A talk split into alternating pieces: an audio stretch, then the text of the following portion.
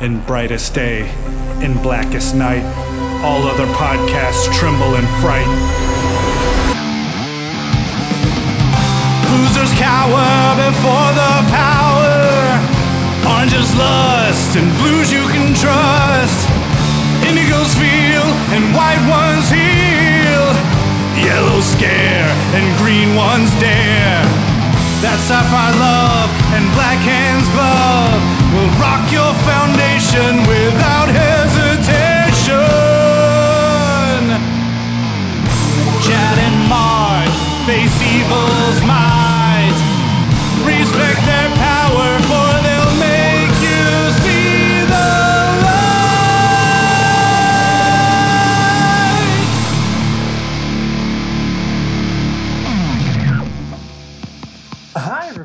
I'm Chad Bokelman, I'm Mark Marble. and this is the Lantern Cast. Episode 243. That's right. We're talking February books. I know we've been rolling through these monthly book reviews lately. Yeah, for sure. So, we are talking Green Lantern number 49, Edge of Oblivion number 2, Sinestro or Telos? Which one do we Sinestro. do? Sinestro Okay. 20. Sinestro 20, Harley Quinn's Little Black Book number 2, and Telos number 5. A virtual mixed bag of material, to say the least. So you're getting five books for the price of well one episode. But anyways, you're, get- Um, you're getting five books for the quality of two. don't don't worry, we're gonna make some recaps shorter to accommodate it. Like for instance, there's sections of the Harley Quinn's the uh, little black book issue I'm not even going to cover. So yeah, and and and Telos is going to be a very, very, very abridged, uh, not just a recap of the of the series, but an extremely, extremely short recap of what happens in that book, since there isn't that, you know, it can really be described in general terms for the most part. So. well, you're gonna kick us off with Green Lantern 49, right? Uh, I reckon so. Uh, Green Lantern 49 with the cover Sonar Strikes. A more classic Billy Tan art. uh, let's get to the. Let's flip to the creative teams here. R- the Roar of Silence is the actual title of the issue. Robert Venditti is the writer. Martin Coccolo is the pretty much the artist in this book. Pages one through 21, and Billy Tan shows up at the shows up at the end to do the uh, once again the parallax page for whatever reason. Uh, Mark Irwin is the inker on the Billy Tan page. Oops, I just hit a glare. Sorry. Uh, Tony Avila, whoops, Avina uh, is the colorist. Dave Sharp letterer. Billy Tan and Pete Pantazis did the cover. And there's a Neal Adams variant cover for this one, which of course I don't have. Too bad.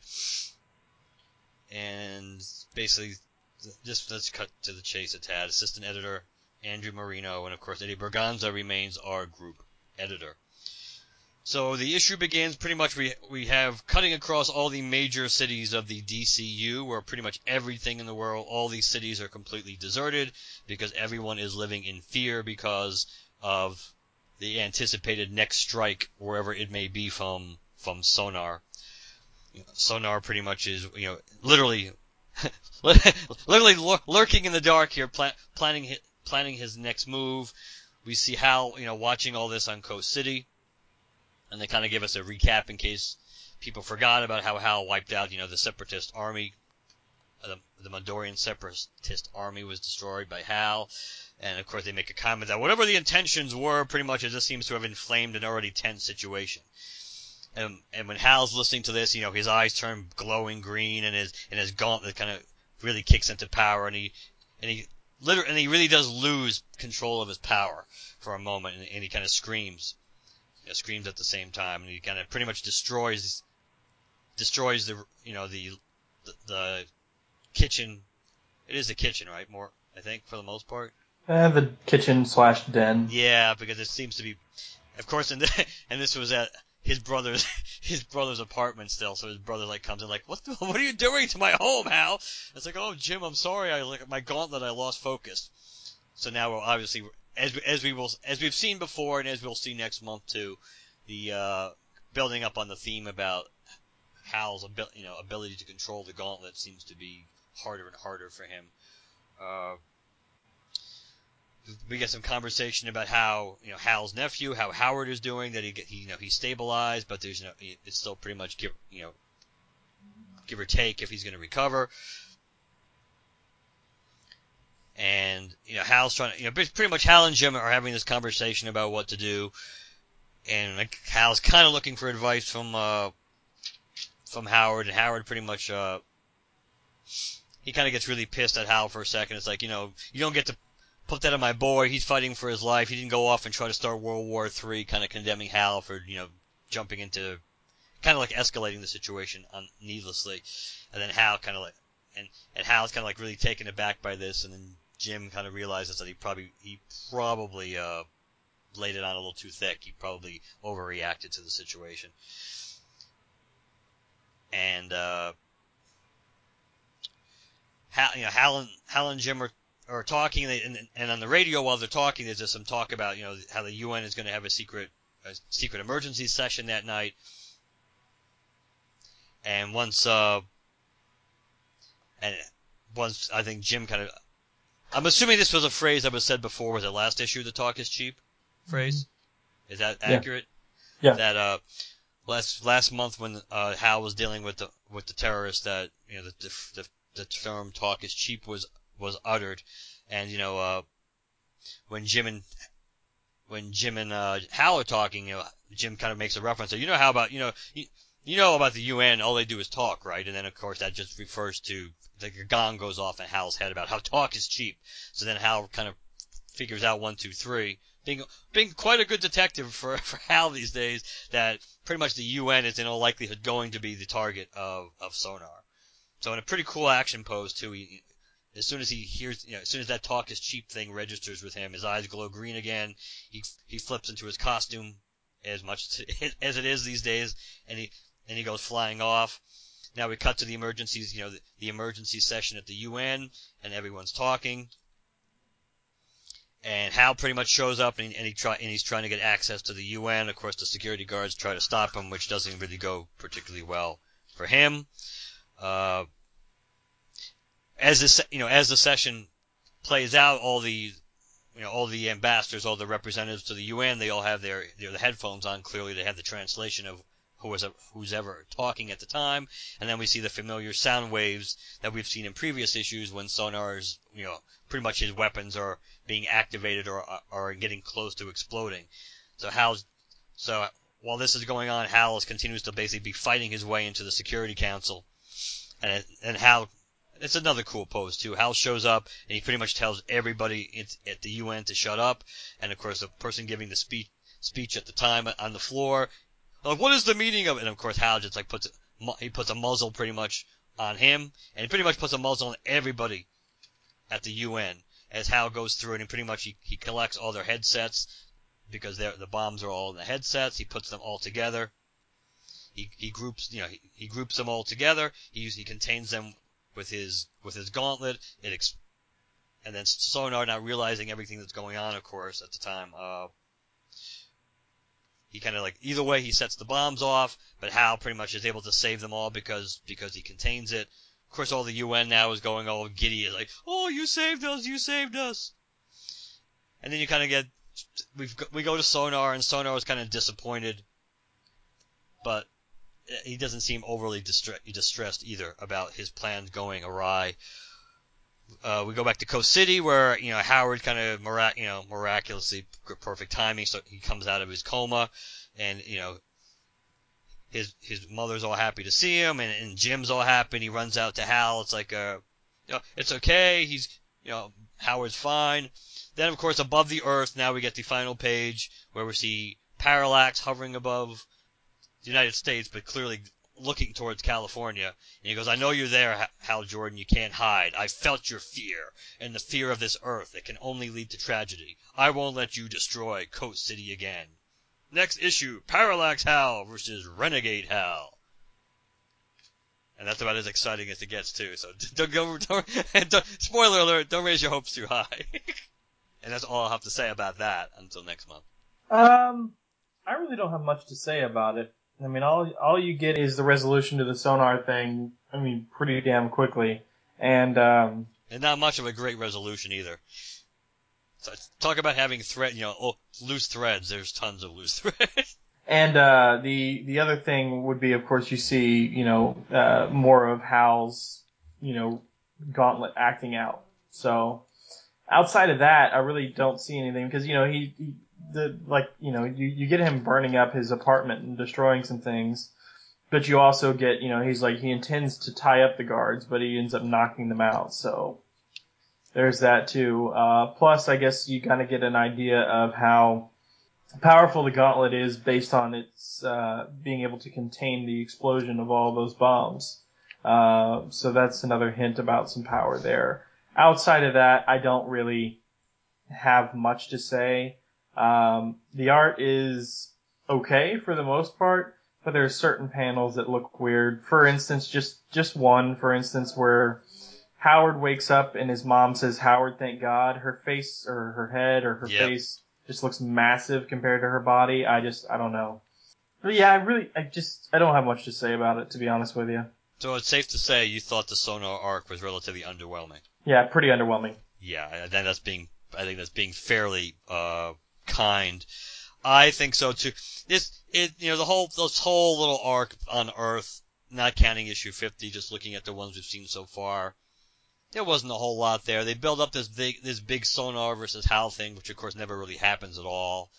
Uh, sonar seems all a little too nonchalant. That oh my my my plan went up, my plan didn't quite work, but you've made an enemy of us, Green Lantern, that kind of thing. And I don't know. The art is yes, I agree with you. There are some parts where the art is not as good as others, but is better than it usually is. Martin Coccolo's art is is better. He draws certainly a better Hal, a more consistent and proper looking Hal, I would say, than we usually get.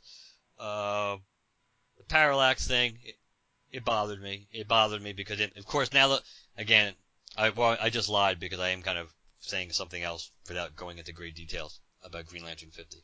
That Well, I haven't read it yet. yeah, that's why I'm not going. That's why I'm not going into specifics. But the, the all, all I was going to say was when I read this, when I first read this, the whole thing about the fear really annoyed me because they said, "Oh God, you know, this is supposed to be zero hour parallax, and we're tying it into fear being his motivating factor again, which it, which it wasn't."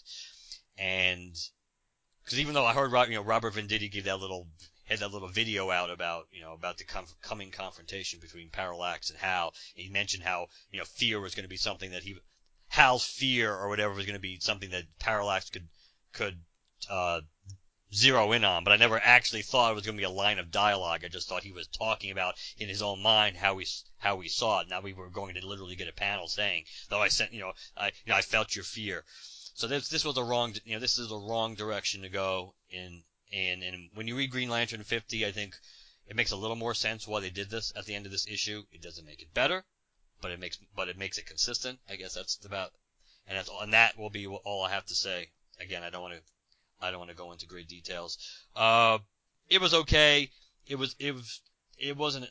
Unfortunately, at this point, let's let's be honest. It's kind of like a lot of a lot of the run that's been on since Geoff Johns left this book. I mean, the, the stories are okay. The issue was okay. It was unspectacular. There were some good things in it. There were a lot of things that could have been better, probably, in the whole arc, let alone the issue.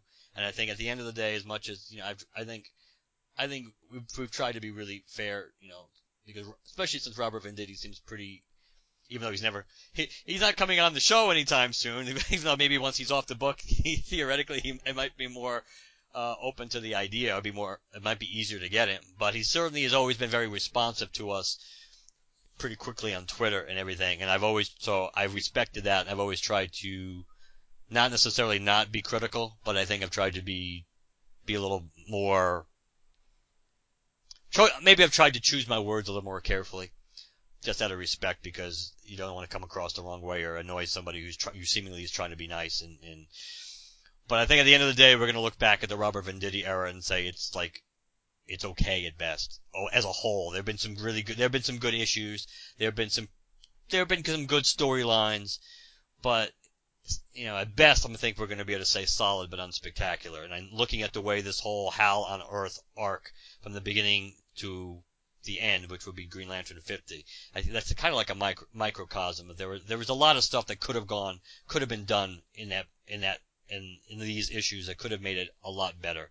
And whether it's all his fault or because he's got some directives by DC he's got to follow, I don't know. But the reality is, it's just not you know, it's not helping the cause of, of a book that's floundering. It's not a, and a franchise that's floundering. So that's why we def I think at this point it's safe to say we probably we definitely need a whole new direction for this book. Uh, this was pretty much my last hurrah as far as hoping that Green Lantern was gonna that some even though even this was I felt this way even before we knew you know that everything was gonna be relaunched with you know with the rebirth event. But now it's like this just kind of you know reaffirms you know, my and and consolidates my opinion that yeah we de- no matter what we need a new direction in this book because this is just not going anywhere and the right the simply put this I guess is my mini rant for a change that the, the the writing is not strong enough to certainly offset the art which is subpar consistently I guess that's the best way I can describe it if the art was a lot better it might be able to it might be able to get you by a little bit more and if the writing was really really really really great then you might be able to overlook the art being okay. But when you when you combine what's what we're getting, it's not enough to make people really interested. You build something up that people have interest in, whether it's the Sonar arc, whether it's the Parallax arc, and then you just have what have what you get. All it ends up is disappointing people, and and it's like really realistically speaking, other than what we see at the end of 50, which I think you you will appreciate, that the reality is where's the real motivation to even reading the great the Gray Agent arc, you know, the mini arc, which is what two issues now. What's where's the real motivation to reading that? Because the odds are nothing relevant's going to happen, and it's probably going to be who knows how if it's going to even be 100% in continuity or is ever going to be dealt with or dealt with anytime soon once the book gets re- rebooted. So I'm sorry, that was my but but but as a on another note or as a side note, if you think this is a rant now, wait till you get to the, the episode when we do Green Lantern 50. So I'll have I'll have a better one in Green, when we get to Green Lantern 50. Back to you, Chet. all right. Do you have anything else to say about this issue? Not if you don't. No, I'm uh, like I said, I got all my stuff out pretty early. all right. So, uh, Green Lantern: Edge of Oblivion number two. Uh, on the on the art chores, uh, we've got Ethan Van Sciver doing the art. Yay. Tom Taylor is the writer. Jason Wright is the colorist. Dave Sharp is the letterer. Van Sciver and Hi-Fi did the cover. Andrew Marino is the assistant editor. Mike Cotton is the editor, and Eddie Berganza is the group editor.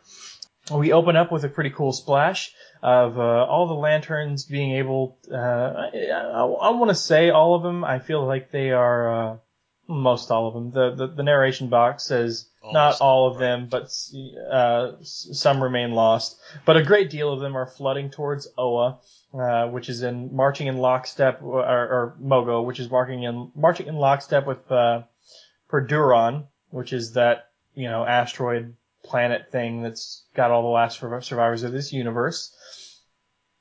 And then we come upon um, you know, Guy and Kilowog and John and Simon and Arisia and a couple of other lanterns discovering Muck Muck's body. Uh, they come on and they said, you know, is, is, this what you, Guy says, is this what you want? You know, he says, this was your call, Kilowog. You said we protect this world without knowing whether these people deserves our protection. You said we helped them to escape with us. Now look what they've done.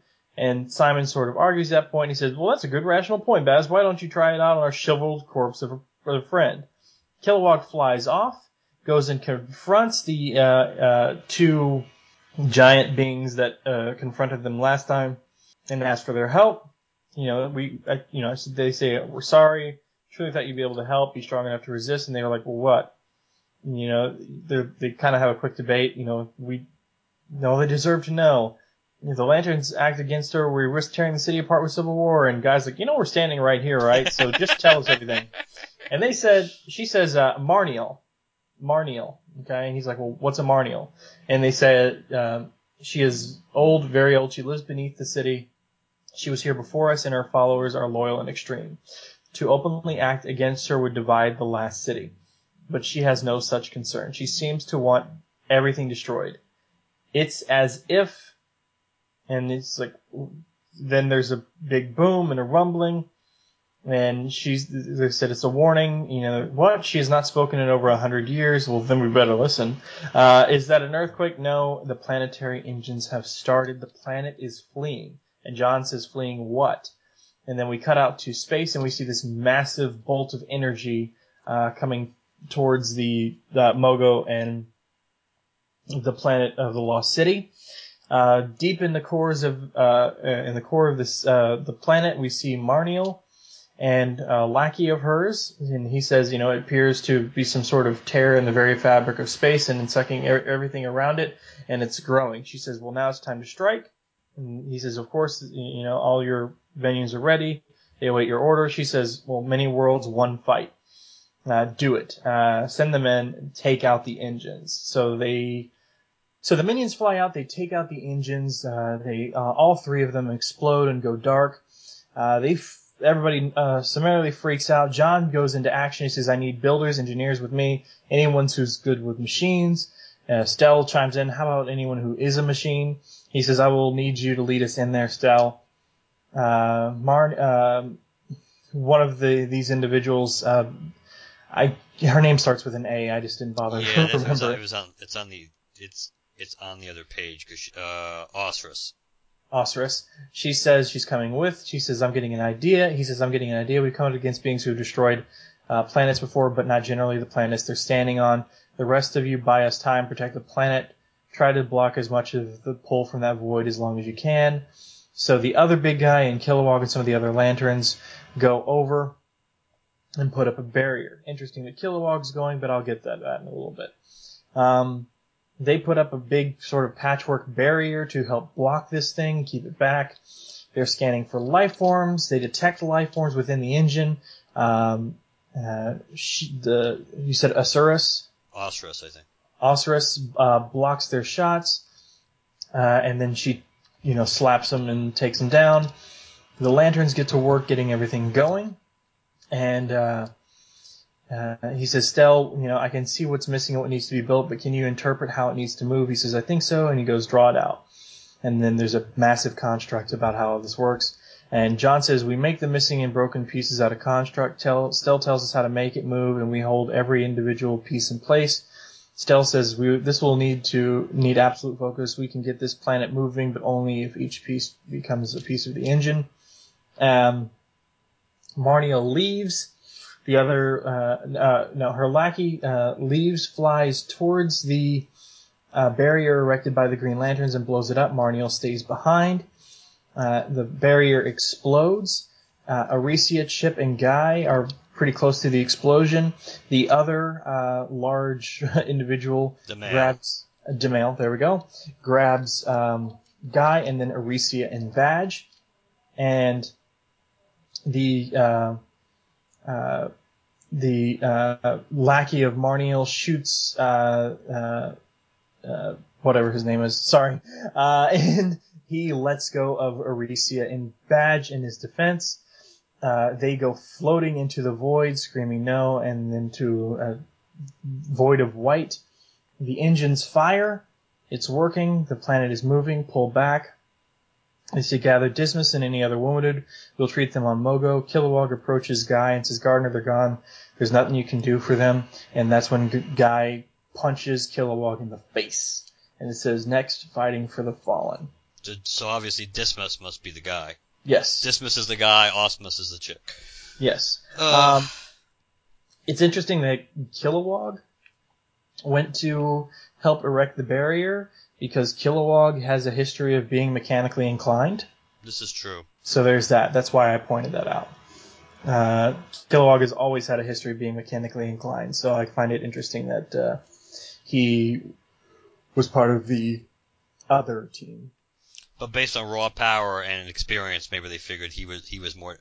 It was more important for him to be leading the Shield Brigade. Maybe.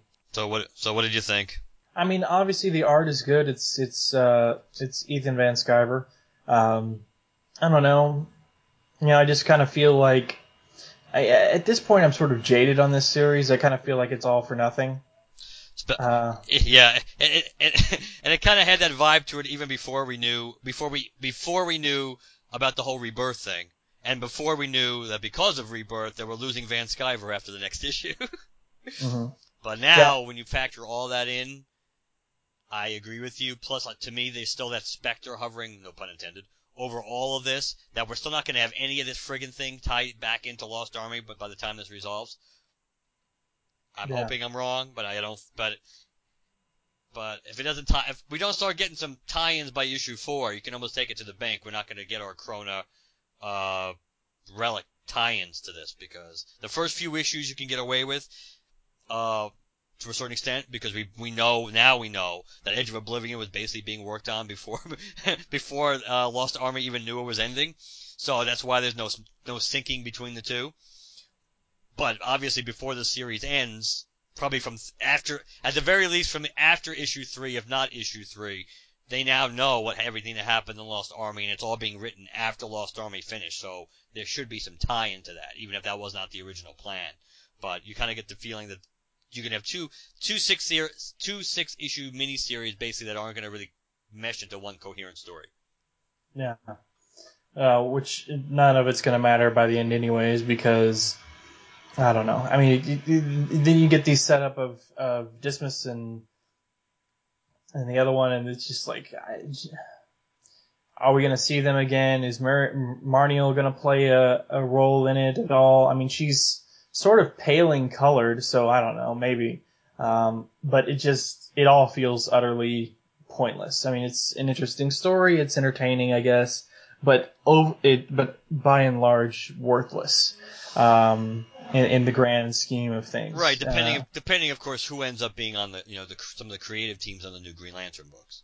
Uh, I mean, if, let's say if Taylor ends up being involved somehow on the Lantern books, then it probably increases the odds that whatever whatever the payoff is for Edge of Oblivion, some of that will carry over probably into into the new ongoing, uh, or one of the ongoings.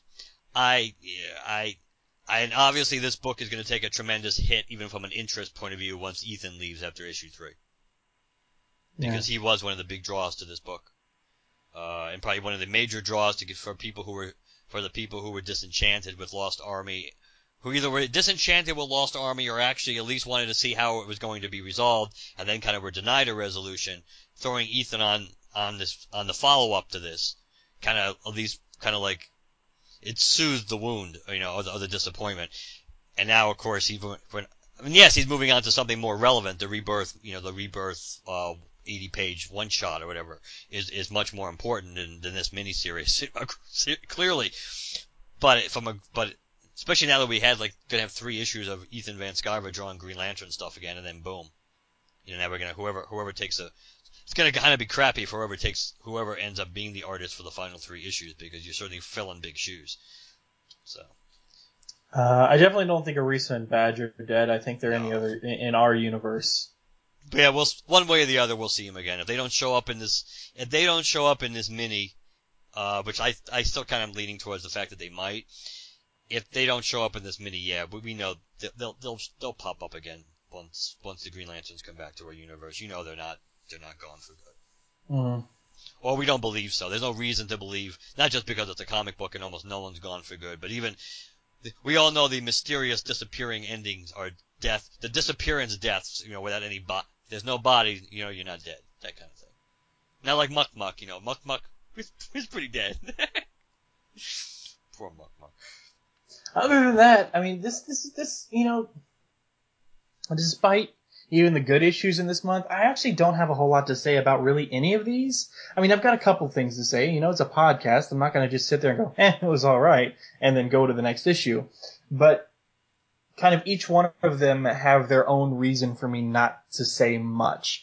Um, the other one, the, the Green Lantern 49, there wasn't much there to begin with. Right. Edge of Oblivion, it all feels sort of pointless. So, I mean, you know, as we go on, you know, Telos, you know, we'll, you know, and, and the Harley's little black you know, we'll get there. But each of them sort of have a reason for me not to say a whole lot about them. So, I apologize for my side of things if in, a, in advance if I really don't sound very interested in talking about these things. I'm not bored, and I, and I it's not like I don't want a podcast. It's just each of these sort of have a reason for me not to have much to say about them.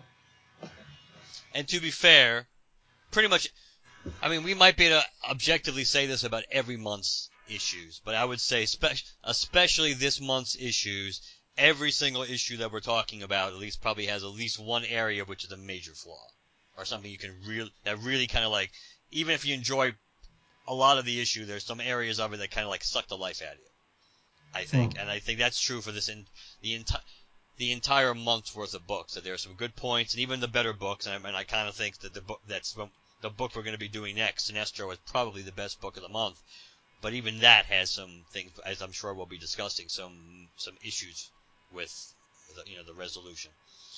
Right. And, which seems to be an ongoing issue these days, a lot, especially in green. Maybe it's in, in comics in general, but certainly in the in the Green Lantern books, it just seems like we're not even the as much of a resolution as you ever get in a story arc. It just seems like the resolutions that we're getting have been lamer and lamer and lamer. And and you have a especially when you have a big build up towards things. The longer a story arc goes on, the worse it is when you have a pretty anticlimactic ending.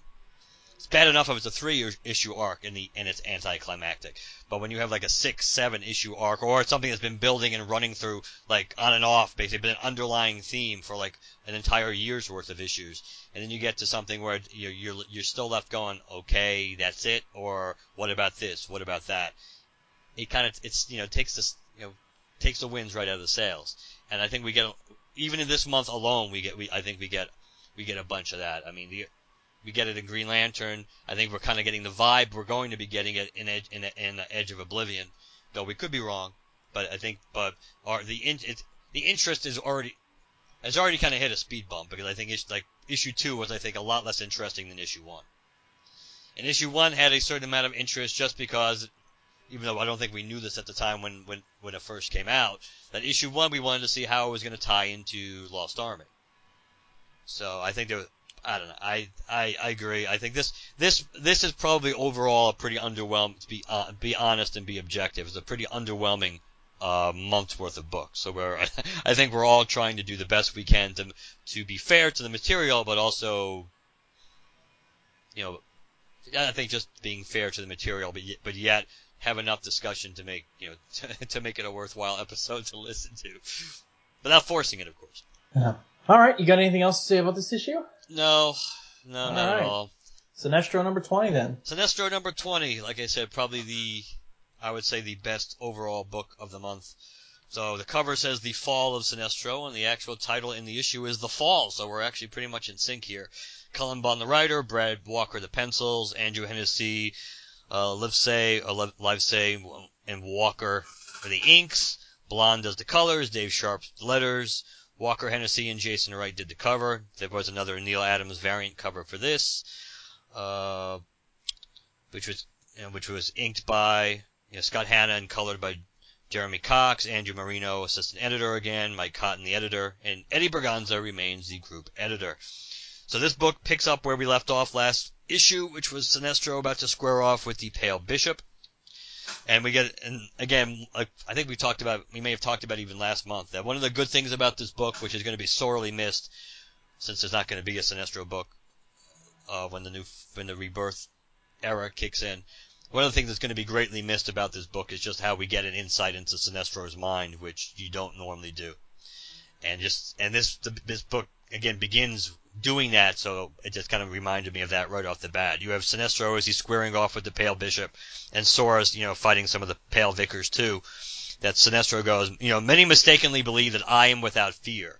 They assume that if I control that the emotion, I have conquered and abandoned it. It is a belief I have done little to discredit, although nothing could be further from the truth. You know, and, he, I mean, and it, you know, he calls on the, you know, the Manhunters to go on a suicide mission to, to, to attack the Pale Bishop. And then, and Sinestro kind of continues on with this narration about how to instill fear, true fear, one must embrace it. One must walk amongst nightmares if one wishes to become a nightmare. So, you know, pretty much, uh, we have a couple of pages of Sinestro trying, you know, throwing a lot of things at the Pale Bishop, and you know, the Pale Bishop basically is is trying to play his own play his own head games with Sinestro to try to you know basically almost like emotionally lobotomize him, like like we've seen other other lanterns and other characters get, or be how how they were treated and how they ended up in previous issues. Uh, on Earth, we see Wonder Woman and Superman and the rest of the you know the Sinestro Corps on Earth fighting the uh, fighting the Paling.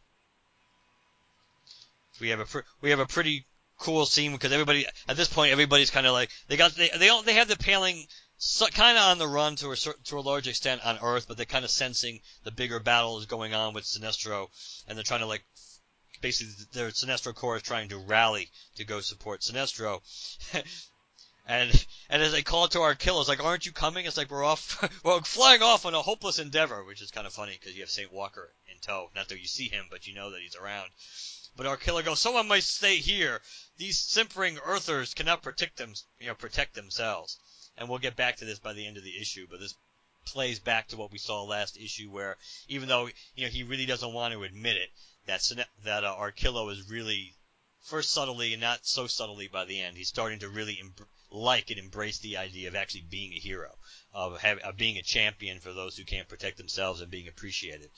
Um, you know, so, so while the other Yellow Lanterns fly off, Arkillo is protecting the humans that are around him, and so and still continues to, you know, basically of rip, ripping the heads and the insides off, out and off of, of the paling. Uh, we see, we kind of see what uh, the Pale Bishop is doing to Sinestro. We see the images of, you know, Sinestro losing, you know, the love of his life what happens to Abin Sur's sister. We see the white, you know, someone we haven't seen in a long time. We see the first Lantern when he when he when he blew up Korugar. You know, so between the death of Korugar and Arin Sur and all these things that you know the Pale Bishop is really really really trying to play on all basically Sinestro's fears and his weaknesses. Uh, we see you know his exile from the Green Lanterns, uh, his you know when he became Parallax and killed the Guardians. But while he's being probed, he's also kind of probing the Pale Bishop. And he actually finds something of relevance because he finds out that there's fear in this in this pale in the this guardian of the universe that became the Pale Bishop. That he realized that he finds out that basically when you know these the guardians looked into the wellspring of emotional energy, this guardian in particular he knew fear he felt fear, and that fear basically is what drove him away from the Guardians, and from and made him basically want to rid himself of all emotion. So because so because of that, Sinestro now knows that there's fear still within him. And there's a brief moment when the Pale Bishop is talking to him and he starts and he stutters. And Sinestro, of course, being Sinestro and also being a master strategist, he notices this and realizes he can use this to his advantage and Sinestro starts playing, you know, starts playing, uh, playing on the fears of the Pale Bishop. He starts gathering strength pretty much from all the other members members of the Sinestro Corps at the same time. And he, he starts and he uses you know he uses this uh, power to be turned onto the onto the Pale Bishop, and of course he starts reciting the Sinestro Corps oath, and as you know, Sinestro points out, like myself, the bishop has fostered misinformation, the belief that he is without fear. But fear is what defines this being. Fear and all the other emotions it encompasses. Love, hope, anger, compassion. All shadows of my domain, of fear. I ignite these motions within him, and his defenses shatter. And at that point, you know, Sinestro is all but powerless, but he has completely wiped, he's completely wiped out not only the Pale Bishop, but all of the Paling is pretty much, are, are, are dying, their ships are going dark. Sinestro basically is running he's running on fumes and he goes to Sora, you know, this pretty much took all my power.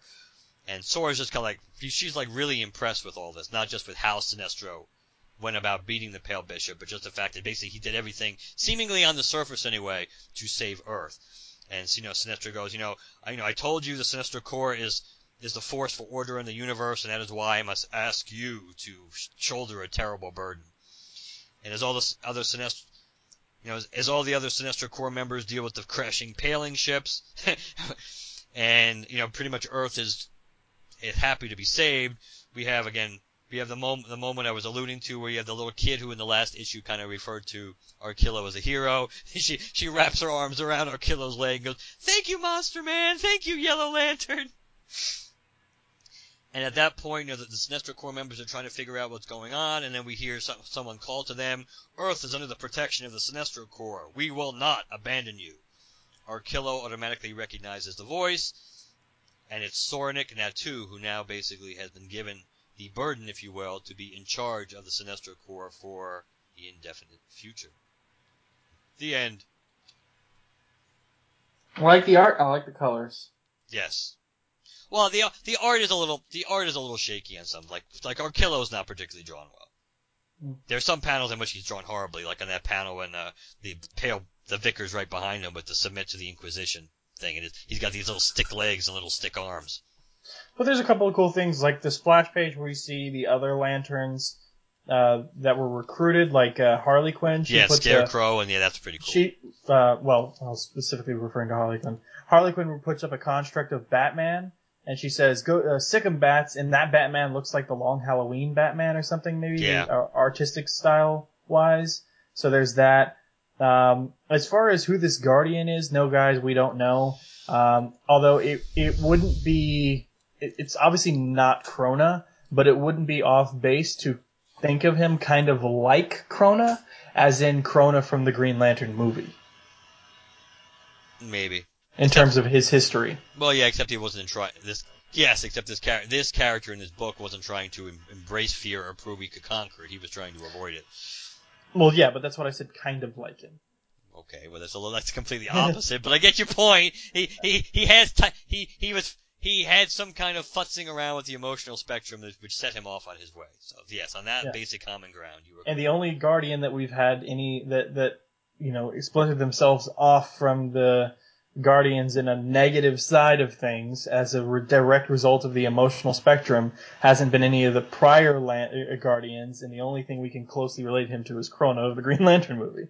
So that's that's why I'm, uh, that's why I mentioned him. Um, I guess that's Sinestro's wife, although I I can't remember what his sister looked like, so I don't know. well, it says it says Arin Sur in the narration. It says Arin Sur at the bottom. At the bottom. Uh, the, at the bottom, okay, yeah. that's, Um, that's why honestly I drew a blank on remembering what her name was until I got to the bottom of the page and I remembered. Oh yeah, it's because they, they even tell you that it's Arin. Um, one of my favorite lines is actually towards the end of the book, uh, when uh, when Wonder Woman uh, is sitting there and or at the you know everything's ended and all this, and Wonder Woman says it's hard to believe after everything it was Sinestro, Sinestro who saved the Earth, and um, Black Adam says you realize for the bastions of morality you put little trust in redemption. yes, that's a good line. So yeah, a couple cool splashes too. You know when when Sinestro is going up against the Pale Bishop, and they're all lending him his power as the oath is being said. Uh, you know Black Adam flying in to the battle. Uh, the history of this Guardian was really well rendered. Uh, some recaps of Sinestro's past was really well, well rendered. Uh, so there's a, a bunch of great art moments in terms of splashes and whatnot. So that was cool. Um, I felt like it ended kind of cheaply. Yeah. It was kind of a cheap ending, but I don't know what I would have expected. Uh, and that's not an insult to Cullen Bunn. I just because I can't think of anything else I would have had him do, and it makes sense within the context of the story. But I, I don't know. I something something about the ending just makes me go, eh, Well, I guess. I think kind of like what I was alluding to before we got into this issue. I think part of, I think the the problem with this, from my perspective, it is a it is an ending. It's a cool ending. The for the most part, the artwork you know is is pretty good in this book. It's certainly it's eye catching. Certainly, like, like you like Chad mentioned, the colors are really really good. The things that are in disappointing in this issue because it's part of a huge arc. This paling thing has been really the un has been the overarching thing going on in Sinestro since the book was started. Hasn't been every single issue dealing with the paling. In fact, we had like a whole chunk of books in the middle, like in, uh, like four through seven or wherever it was when the paling were off the table for a while when Sinestro was focused on uh, new, the new Korugar thing. But the you know the paling has been there for almost the entire story arc since this book was launched. To get an ending in which you don't really get an explanation for, for, for where the paling's power came from, how it was created, how it works, you don't really get any kind of explanation. They had that cool reveal, which was really cool, that the Pale Bishop was a guardian, but yet he's a completely nameless guardian. He's not a guardian we know. He's not a guardian we've heard of before. Kind of, to me, that's kind of cheap. Because that means you could always pull something out of your ass like that, and then, oh, there was another guardian that broke off at some point, and you don't, you don't even have to give him a name. Doesn't have to be anybody. Doesn't have to have any ties or anything. Oh, we'll just pull. Anytime we want another villain, we can just pull out a random Guardian, and we don't even have to bother naming them because it doesn't matter anymore. I think that's an issue. I think that's an issue. It makes it makes it. it I I don't think that I don't think it pays off as well. Clearly, if it would have been more payoff if he was a, he was a Guardian that we had some kind that had some ties to the Green Lantern history, and not just because he's a Guardian, because he's a character that we've seen before. I think that's a problem. So you combine the two together. You don't know about their how their power works, where it came from, how the Guardian was able to discover this power, and everything else. I, I think that's a problem, and because we don't because he's just a nameless Guardian, I think that's a problem too. Uh, so I think that's and now those are problems as the, as far as the the huge over you know the the huge storyline from beginning to end. The issue isn't bad. It's still the best. I think it's still the best book this month but it's still a problem. And I think it certainly helps lead to, like you kind of said, it can lead to either a feeling of this book ended either quickly or it's an unsatisfying conclusion. I think that feeds into it, to, at least from my point of view. It certainly can feed into it for the people who have that reaction. Yeah, I. Outside of all that, I don't have much to say about this one, just because it felt like, you know, like you were, like you were saying, I just, it just didn't end right for me. Uh, for me, the highlights come in the art and a couple of dialogue panels like the one I mentioned with Wonder Woman and Black Adam. Yes, a lot of a lot of the things on Earth or around Earth when the when the Yellow Lanterns are interacting with themselves and interacting with uh, the people on Earth. That's that's probably the that's probably from a characterization point of view. That's one of the highlights of the book. Obviously, getting always seeing behind the veils of Sinestro, you know, that's that's a that's an ongoing uh, positive.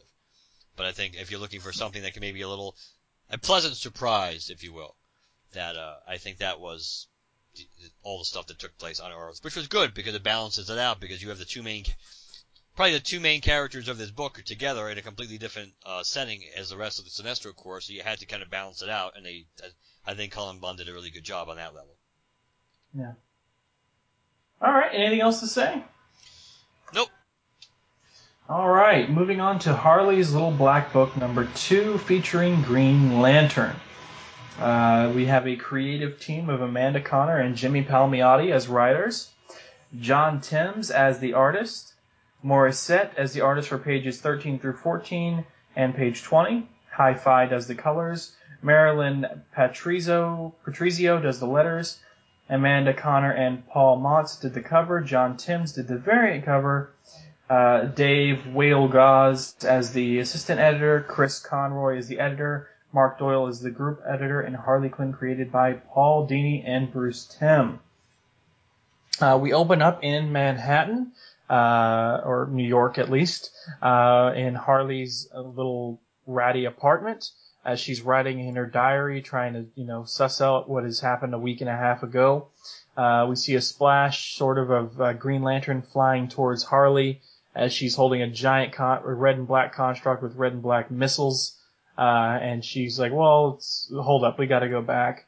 Um, so we go back into the, the story and we see these guys out camping, and as they're camping, a uh, spaceship uh, crashes right near, near, their campsite, and this alien woman steps out and gives them a box telling them to keep it far from the grasp of villainy. Those after it will stop at nothing to obtain the contents in the wrong hands. Galaxies will fall before the power of these rings. But of course, they cannot understand her. So they're debating on whether or not it's a space treasure, or maybe it's the DNA that started mankind, or if it's a space bomb, or it's a black hole, or whatever. So uh, as she's uh, handing the rings off, she ends up dying. Um, and he says, you know, we'll take the box, strip the ship and contents down. We'll sell all the stuff on Weebay. Uh, see if we can get enough money for that trip to Australia. He says an alien ship crashes and an alien dies, and all you can care about is personal gain. Sigh, I'm in. Let's do it. Uh, and then Denver, one week later, these guys are trying to put everything up on the website for sale. They can't get the box open, so he tosses it to his friend, and it ends up floating in midair and spinning. The box opens, and out comes a Green Lantern ring, as well as a red and a black ring that are in many little force fields separated from one another. They start talking about how they're going to sell the Green Lantern ring, and then he wants them to break out the other rings. So they, they break them, and all of a sudden, the red and the black ring mer- merge together into one. Uh, and he says, don't put it on. There's a reason they kept them separate. And he says, yeah, no kidding. Grab the camera. We'll see what we can get for this. It's not green, so probably not much. Meanwhile, uh, over in New York, I'm assuming, Harley is browsing the web while this egg tentacle creature is, I don't know, her butler? I don't know. I don't keep up with the title, so I don't know. Um, she finds the Green Lantern ring and then gets in a bidding war with Mark Marble. I mean, um, some random guy who's an uber Green Lantern fan who has to uh, have everything. Uh, so uh, he wins it with a bid of 200 grand, uh, and uh, he's in deep doo doo with his significant other. Harley is distraught that she lost the bid, but gets a direct message from the guys who sold the Green Lantern ring, saying they have another ring, uh, and it's only five grand, and it's red and black. She says, "I don't care, I want it." Or he he he, uh, he says it's different colors, but it seems to be charged. Uh, I don't care, I want it. She doesn't know at this point that it's red and black.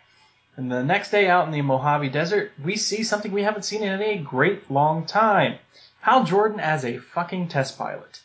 Uh, yes, I used the F bomb. Um, and he's and he's flirting up a storm with a female test pilot. Go figure. Uh, who is Russian, and she says, you know, what happened last night uh, is business between us. Is the test run today is business between our countries. And he's like, if things go smoothly as last night, I see our nations having a very long-lasting, favorable relationship. She says, please, it's very important to keep this business to ourselves. Such indiscretions can damage my reputation. He says, don't worry, our secret is safe. All, of course, their helmet mics are on, so everybody hears this. Uh, Hal goes off in this plane for a test flight. He crosses over the ocean and sees the ship, uh, cruise ship, is sinking very quickly. He fakes uh, an, a smoke emergency in the plane for an emergency landing for them to check everything out. Uh, he says, uh, you know, check that out, and then he goes, hides in a hangar, changes into Green Lantern, goes and takes care of the ship, gets everybody off the ship and onto dry land on a neighboring island. Then, you know, using a giant construct fishing pole, fishes the uh, cruise ship out of the water and closer to land so it's not sinking anymore. And uh, they all thank him. He says something's wrong. My ring is acting oddly. Uh, and he goes off to emer- another emergency. Meanwhile, over in New York uh, City, we see whatever the hell is happening with Harley's book right now. A group of her friends have showed up to visit her. I'm not covering this part of the title. So, uh, back over at Coney Island, which I'm guessing is where Harley's uh, apartment is located, she gets a delivery. The ring is red and black, and she's all excited, so she puts it on. Uh, it starts lighting up and her she's transforming her costume. She says, "I feel pretty and vigorous and powerful. Uh, I feel kind of invincible and really, really evil. Is it getting hot in here? Is it just me?" And she flies out in this new con- uh, costume. Um, I guess some of her sisters or somebody uh, who's sort of dressed like her in the same color scheme. They say, "I think I just saw Harley fly overhead. Do you think she maybe s- uh, scatapulted herself somewhere, Tony?" And he says, "That wouldn't surprise me one bit." She's flying over the streets of New York City and comes across this car chase between the uh, NYPD and I'm assuming some bank robbers. Uh, she puts a construct, uh, a red and black construct brick wall in front of the cops to separate them from the getaway driver. Flies up alongside them, says, so what's the plan? You want to go back and hassle the heat some more? Maybe meet the big boss? How about you take me to your secret hi- hidden hideout? We can plot our next big crime wave. And he's like, nah, puts a gun up to her. I think she either kills him or shreds his hand, one of the two. Uh, then picks up the car in a construct and spins it round and round and round. They all vomit inside the car, so it's like a vomito wheel. Um, and uh, she, there's a please let us go. She lets go. The car, of course, uh, as spinning and she lets it go, goes flying into the air and it looks like it smashes into the side of the Brooklyn Bridge. I'm assuming. Could be explodes. She says, I love to set the city on fire. Now I want to set the world on fire. Uh, cut back to some of Harley's friends that are in town visiting her. We don't care. Um, Hal goes off to, you know, jets across the country to go see uh, what what the emergency his ring is calling him to. He says, "Oh no, anything but that." And he comes across Harley with a red and green construct of an arm holding a massive amount of missiles, construct missiles. He says, "Why are you doing this? There are millions of innocent people down there." She says, "Oh, not that many. Today's a holiday. Just just the locals that were too cash strapped for a rental in the Hamptons are going to be sent to the next life. Stay out of my way here before I make you the center of my of affection." Uh, uh, yeah, and he says, "Did you just say affection?" Um, she lets the missiles go. He grabs a big construct bat and smacks him out of the sky. Um, and she grabs hold of him, and they get into a big fighting match. He slaps her out into space. She hits. I'm guessing that's the ISS, the uh, the International Space Station. Um, it breaks, uh, and she's like, that was the biggest pimp slap I've ever seen. I didn't think he had it in him. His mistake though. Now I'm pissed. So he turns around and he's like, what is, oh no, you've got to be kidding me. Harley Quinn has basically taken the entire International Space Station and hurled it out of orbit towards the Earth. Everything is burning up and he's like, I'm sure the entire crew is in there, still living, I hope. And he grabs a big construct to slow it down, parachutes it into the water so they can be, the astronauts can be taken care of turns around just in time to avoid attack from Harley Quinn as she's flying in jet towards him, shooting at him.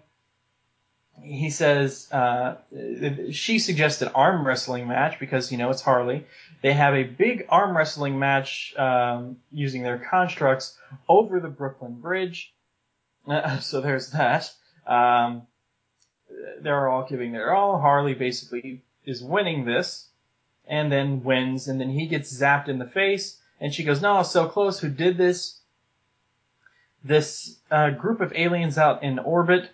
Uh, she flies up towards their ship and and they make her a deal. You know, they're they're, they're trying to make a trade for the ring, and uh, she she's able to uh, determine using her the powers of her ring. Evidently, she can read minds. And she says, "It's telling me you're full of it. It meaning poo, and I don't like an- liars, Anakin."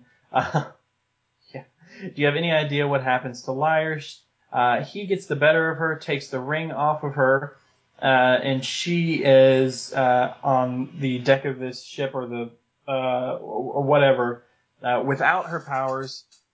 And Hal shows up, uses a boxing glove to punch open the door, goes in to take, uh, starts to go in to take everything, but Harley jumps in and gets shot out into the sky, falls, Hal goes and catches her.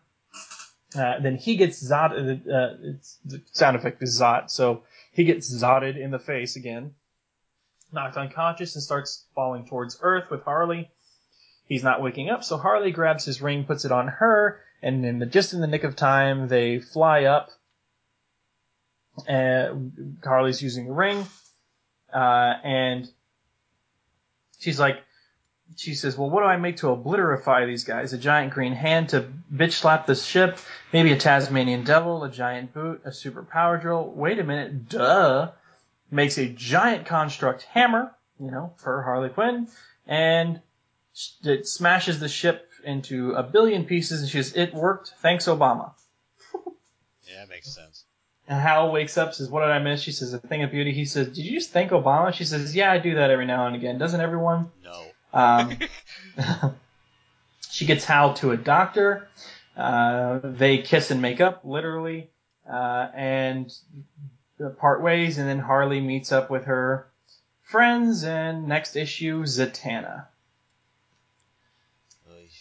Uh, yes, it was goofy. Yes, it was full of lantern inconsistencies, but I choose to look at this as just a goofy little story uh, that makes no sense, kind of like the Bob Haney stuff in the original Brave and the Bold, the, those stories that made absolutely no sense.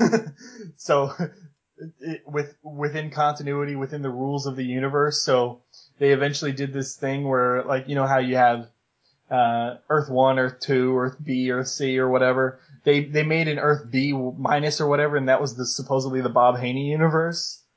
Yeah. So I'm not going to criticize this for the mistakes it made in terms of lantern power because I honestly don't think that's the point of this. Um, the biggest mistake I think just only comes in uh, mer- how these rings can merge. Um, that, that's that's incredibly stupid. yeah, but you know it's Harley Quinn. It's red and black. There's a red and black ring. They merge them together. Why not? So it it's it's whatever. I I was entertained. Let's just put it that way. I well, how about this? I was more entertained than I expected to be. I expected this to just be a face palm of a book where I just went, oh, God, I wasted every ounce of my effort and time reading this stupid, horrible title. A steaming But- pile. That's what you expect it to be. Basically. Yes. But I was at least mildly entertained. I didn't give two flying fucks about what was happening within the context of the series with Harley's friends and all this other stuff. But it was pretty entertaining. I guess Harley isn't really a villain anymore. I I don't know what's going on. I'm not keeping up with Harley Quinn, but I really like some, especially some of the moments with Hal, like him being a flirt, uh, being a test pilot again. That was cool to see. So. The one thing I would say, you probably, I would probably agree with you on the fact that it was not as big of a steaming pile as I expected to be. At least based on when I started reading the book, because I didn't think it was going to be tying into other Lantern Corps and things like that. So that actually got me interested. It actually took me a while to realize that it was a black and a red ring that were merged, because first it almost looked like blue on the page, but once they did the stupid, oh, you hit it with a hammer the two rings merged together. That's I don't know. That started blowing blowing my real interest in the book right away, and then seeing I don't know. So because because it was tied into other Lantern Corps, I think it it probably caught my it piqued my interest when I started reading it more than I thought it would. But at the end of the day, it's like her using the ring when Hal's unconscious, and all, I don't know. I, I don't know. Like you, like you said, it's, it's it's like a throwaway thing that doesn't mean anything. So from a, from an entertainment point of view, but it's just. But as a as a big as a diehard Lantern fan, sometimes it's harder to ex, to ex, I think to accept stories like that, or at least for me it is. And I, I don't know. I mean, I, I, I've been talking about how I've been wanting Hal on Earth for a while now. This is kind of what I want. Uh, for you know, you've got Hal as a test pilot. He's a flirt. He's flying the plane. He has to fake a, an emergency with the plane to go off and do his thing as Green Lantern. Um, you know, his ring alerts him to another emergency across the country, and he goes and takes care of that. So he's this is this is what I want to see from Hal Jordan. You know, I want Hal on Earth as a Green Lantern doing his thing uh, that a Green Lantern should be doing. You know, just you know, uh, it on Earth slash Sector two eight one four. It was just it was just cool to see. Um, you know, and Hal's a this this was actually a pretty good Hal characterization piece, actually. Yeah, Uh, I'll, I'll I'll agree with that. You know, he's a flirt with everybody, including Harley. So, uh, so that's cool, and you know, he's he's at, at least a little more thought out here. It's cool that he, you know, uh, took care of the passengers on the ship first, then took care of the ship. Uh, then he took care of the space station, made sure it floated slowly down, um, and made sure that the astronauts are accounted for, the Coast Guards. And, you know, he's, he's not being as reckless as he usually is. Uh, I mean, he's acceding to Harley's demands of like a, you know, an arm wrestling match with constructs, but, you know, he's, he's, he's doing pretty good. Uh, so I actually, I actually enjoyed Hal in this story. Now Harley being able to use the Green Lantern ring, uh, a red and green, uh, red and black ring merging together, you know, stuff like that. Yeah, I could get upset about, but you know, we're never going to see any of this crap again, so it doesn't really matter. and it plays, it plays into zero consequence of any other title, so it doesn't matter. I agree. All right, wrap us up with Telos. Wrap us up with Telos number five, which has a which if nothing else has a really great cover. it probably has the best cover of the month. Just the way Parallax comes barreling in there, and you and you and by by looks of the cover alone, you can't really tell if he's ha- if he's helping Telos or not helping Telos, which is probably appropriate because the content plays into that too. Um, giving a brief background on these the Telos series, and it pretty much your bare basics. Ever since the end of Convergence, if for people who did read Convergence, you remember that Telos basically found out that even though he didn't really find out who he actually had been, he did find out that he had a family, and his goal was kind of to find them. In a way, kind of like Larfleeze needs to find his family. So this this whole series is pretty much about Telos trying to find where the hell his family is. And this and so this issue, Telos has basically kind of kind of caught himself in a pickle, if you will, and and, and he's kind of at the mercy of part of our old friends here, the the. Well, again, I bet you were happy to see them back, right, Chad? I'm gonna be honest with you right now. I barely read this. It's all right. That's how I Like, I, read, I- I, I- read I- Harley right before we went on the air. I, I, I paid close attention to the interaction between uh, Telos and Parallax, Yes, and but that's all we this read- other and all- stuff I was just kind of like, eh. And ultimately, that's all as Green Lantern fans we care about. so that that's the that's the that's the ultimate payoff on this. But I'm just trying to give a little bit of a little bit. I did I, I, I did notice those aliens from Invasion on here. Yeah, there's a whole bunch of. I mean, there's like they call it. You know, they're they're you know an, an alliance armada. So it's not just it's not just not just the Khund, but it's a, so it's a bunch of different races together. Okaarans too. Yep. And basically, the uh, Telos has to, Telos has kind of like come into their crosshairs, and they're aiming. You know, they're they're they're releasing their you know their troops to go after to go after Telos, and Telos you know seemingly is in is in trouble. And this is probably the coolest part of the entire book, is that well you know while the you know while the uh, you know their flagship over there is about to getting ready to lock on to uh, you know to target Telos, all of a sudden this massive amount of green energy rips rips through their hull. And it's like our hull is breached, and and inside the ship, it's like the Energir's signature is, and and Telos completes the sentence, Owen. And then we have this pretty cool, uh, it's it's it's all.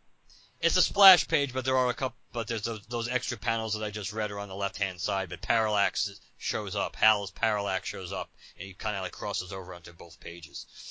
So Telos, so Telos, you know, realizes who it is instantaneously, and you have some kind of inane banter between te- from the Parallax point uh, point of view related to Telos. You know, it's like not even a little thank you. This is the second time I've saved your, you know, your shiny bald backside, and you know, Parallax shoots green energy, and first Telos thinks he's shooting at him, but it's like, no, no, moron, I smoked two more of those suit units behind you, and you know, basically Hal Hal just wants to. All Hal cares about really is wrapping this up because Hal has bigger things to deal with, bigger fish to fry, you know, and he helps. He kind of helps like wiping. He wipes pretty much almost everybody out, just you know, just enough to uh, just enough to send a message. You know, those uh, even though you know Telos wanted to leave more of them alive, and then we, we now we get to the whole crux of why uh, uh, Parallax is here. That because there's there's this shard that shard that basically is on the or being it's in the chest of Telos that Brainiac gave him, which supposedly you know is kind of like the key to helping Telos find his family. And as uh, Parallax explains, and I'm going to backtrack in a second, but as Parallax explains that the shard is the is the roadmap, but but my willpower is what's going to help you find your family. And essentially, what Hal wants is Hal wants to make a deal with Tel with Telos. Is like I'm going to help you find your family, which supposedly is in the Lost Sector 3601. And what what I want you to do is basically to help use that shard, you know, to to help me make my own coast city. You know, not bring one back that previously existed. I want to make one pretty much from scratch, and that's going to be my coast city. Now, along the before we get to that part of the conversation, we have a really crappy explanation of some of the things that have happened with since Hal and Superman and and that Lois went back to the Crisis on Infinite Earths and saved the entire multiverse. We find out that Hal pretty much showed up on our Earth when during a battle with Darkseid, and he saw our Hal Jordan, the one he's going to see up close real soon. And he goes, "There was another Hal Jordan." He's like, "Who I gave serious consideration to offing." But Carol looked so happy. It's like I couldn't do that to her again. So I got to thinking, Telos can help help me. And then we kind of get into this, and he tries to explain that oh, because of his because of the the tech and the Green Lantern rings and the central power battery and all this stuff, that that's the way Hal's going to be able to find help Telos, you know, locate his family. But Telos is unwilling to give up, you know, the shard, and Hal, you know, continues to call, throw out insults like calling him dummy and stuff like that. And it's like I don't have time for this, and he put so he so he and he and Telos kind of, you know, get get into a get into a little uh, shoving match here. But at the end of the day, Hal pretty much I think uses he uses the shard, doesn't he? Mm-hmm. He uses the shard to essentially go go to a as he says, I have my coast city to build, and we end up seeing wherever he is, we see him starting to construct a coast city again out of energy, while Telos is pretty much beaten, bloodied, and encased in green energy, so he's kind of defenseless. And you know, ne- next next up, reversal. Now the art in this book was pretty good. Not Yeah. perfect, but, Parallax looked pretty good a lot of the time in this book.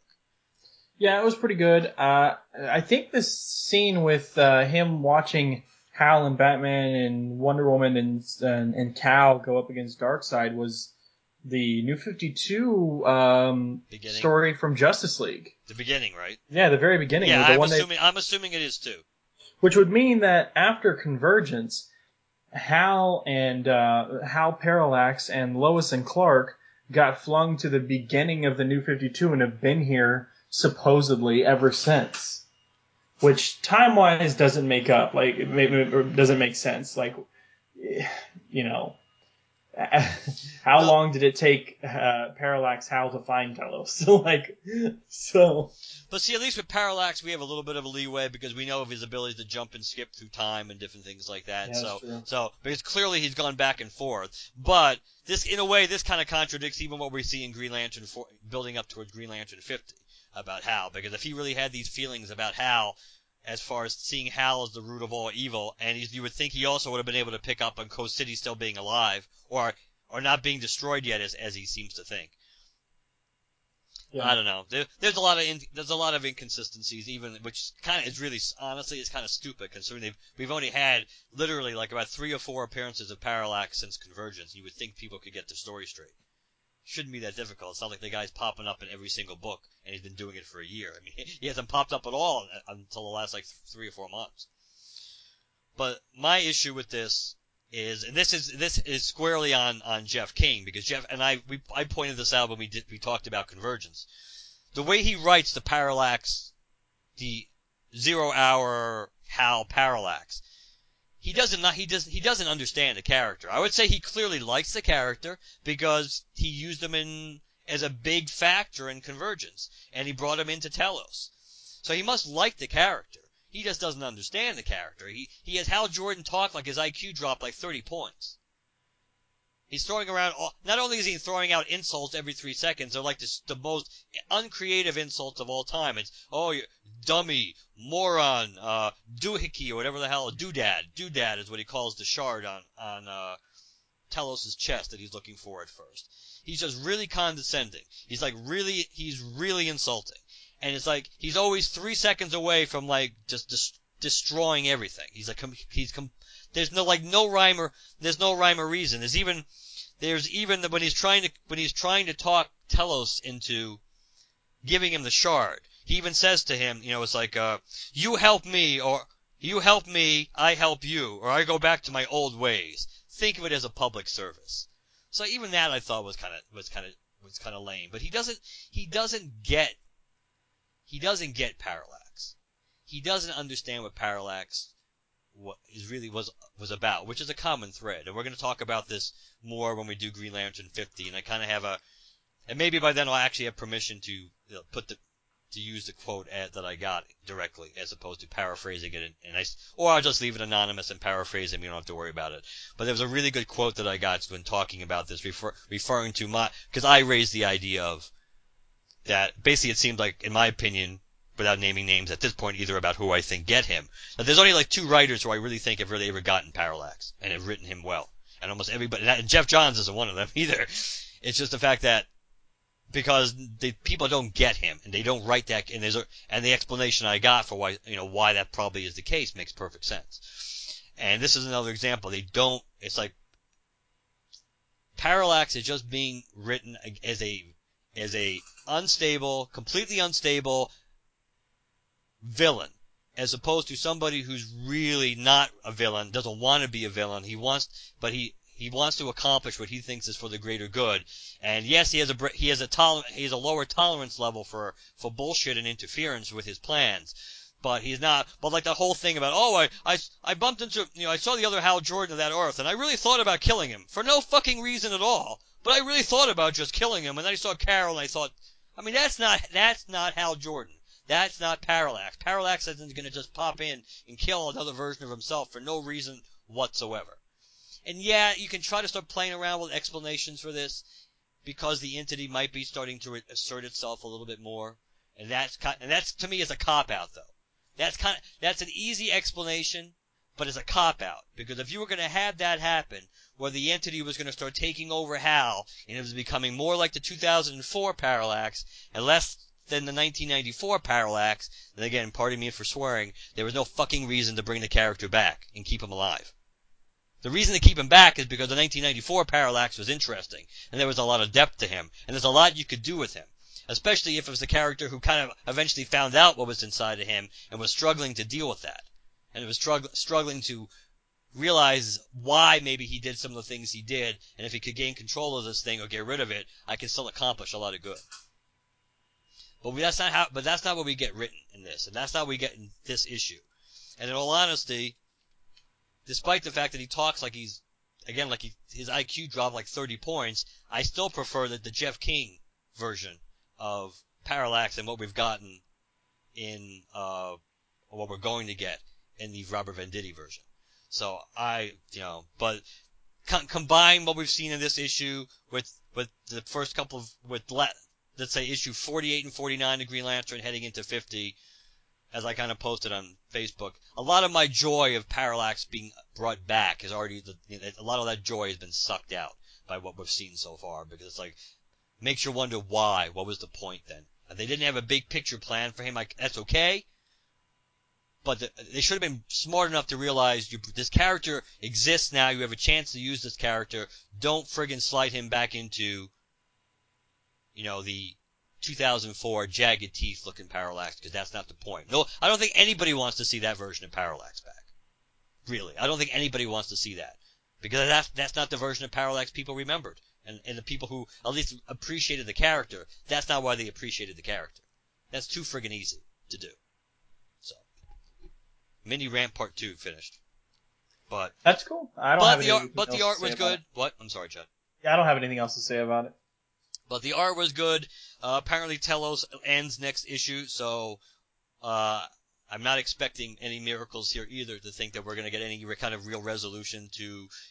Well, it's pretty safe to say we're not going to get a resolution to Parallax's story unless the because we don't even know we don't even really know. Even though I think we can assume maybe the Telos stuff occurs before what happens in Green Lantern 49 and 50, but we don't know yet. But I don't. I'm not expecting any big resolution. But at least I'm looking forward to the issue and hopefully maybe maybe keeping my fingers crossed at least maybe in that issue at least we're still not at least it'll even if he's still acting kind of like a jerk at least it's not going to be jagged teeth parallax. That's the only thing that could at least help me at this point in, in Telos number six or at least he still looks on the outside like the like the parallax we remember. But other than that I don't know. Maybe maybe we'll have better luck once rebirth starts all right, that's going to do it for issue reviews for the month of February. Uh, we are going to take a quick break, and when we come back, listener feedback. Now, before we go into break, thought I'd let you guys know that you're about to hear something a little bit different than your standard fare uh, with our breaks, as far as prom- promos for other fellow podcasters.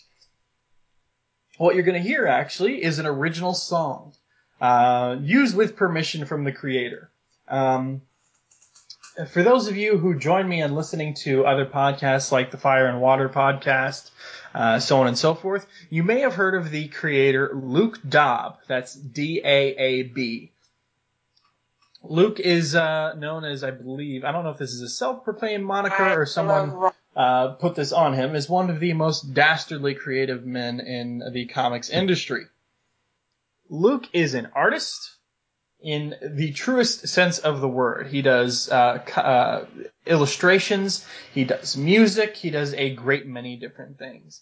As a matter of fact, uh, my friend Pete, who is the main admin of the uh, Ragman DC Comics Facebook page, um, commissioned Luke to do a commission piece of Ragman, and it was phenomenal. Um, and Luke didn't just draw a picture of Ragman, he took the time to actually read several issues worth of Ragman content to really get a grasp on the character before he even set pen to paper. So that that's the kind of guy he is. Luke is extremely kind, extremely creative. Well, to the song side of things, he's done several amazing songs.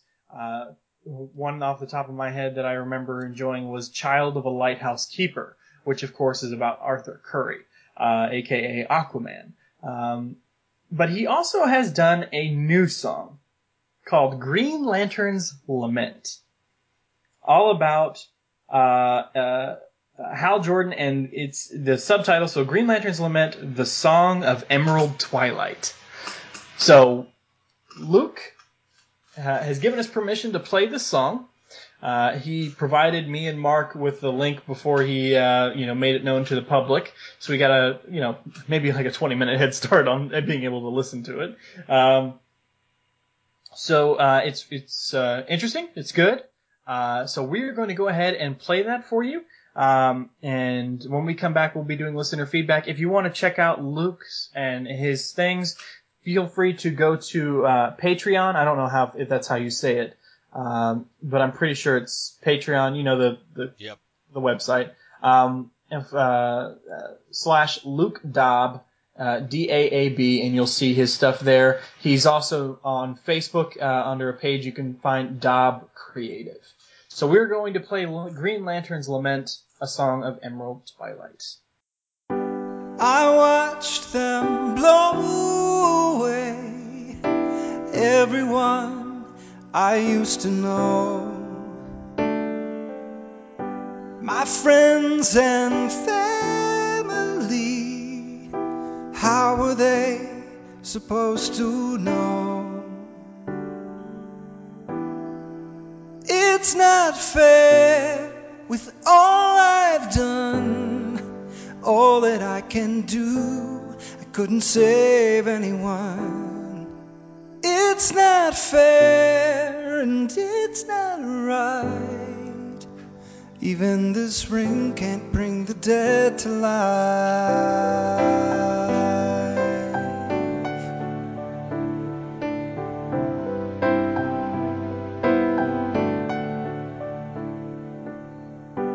I held this lantern's light, but darkness was too great.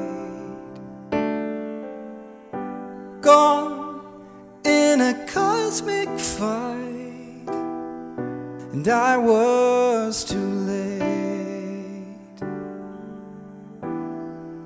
Where have you gone? I won't admit my city scars the bottom of this blackened pit. Worlds at war, and they shoot in haste, obliterating love. It's such a worthless waste.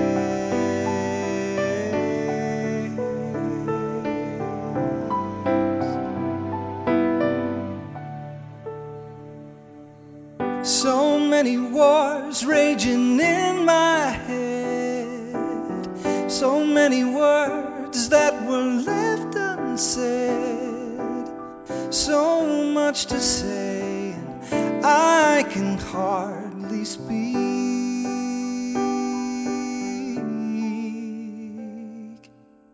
So many wars raging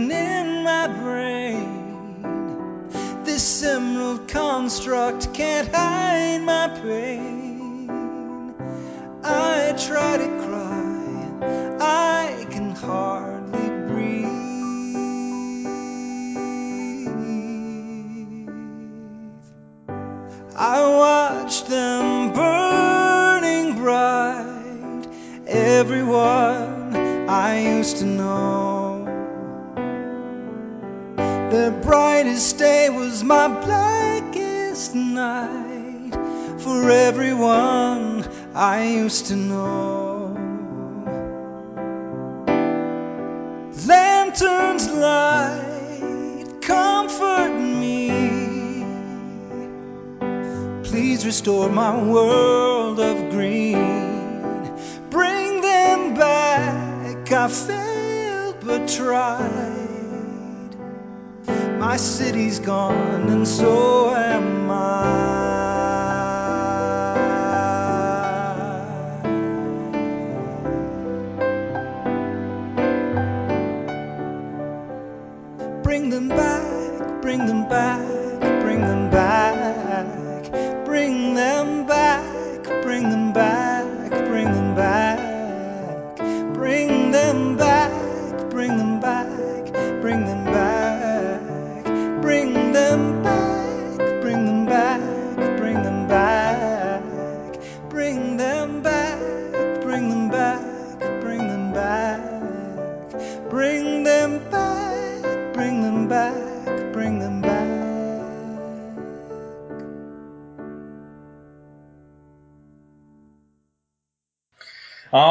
and we're back from break. What did you think of that song?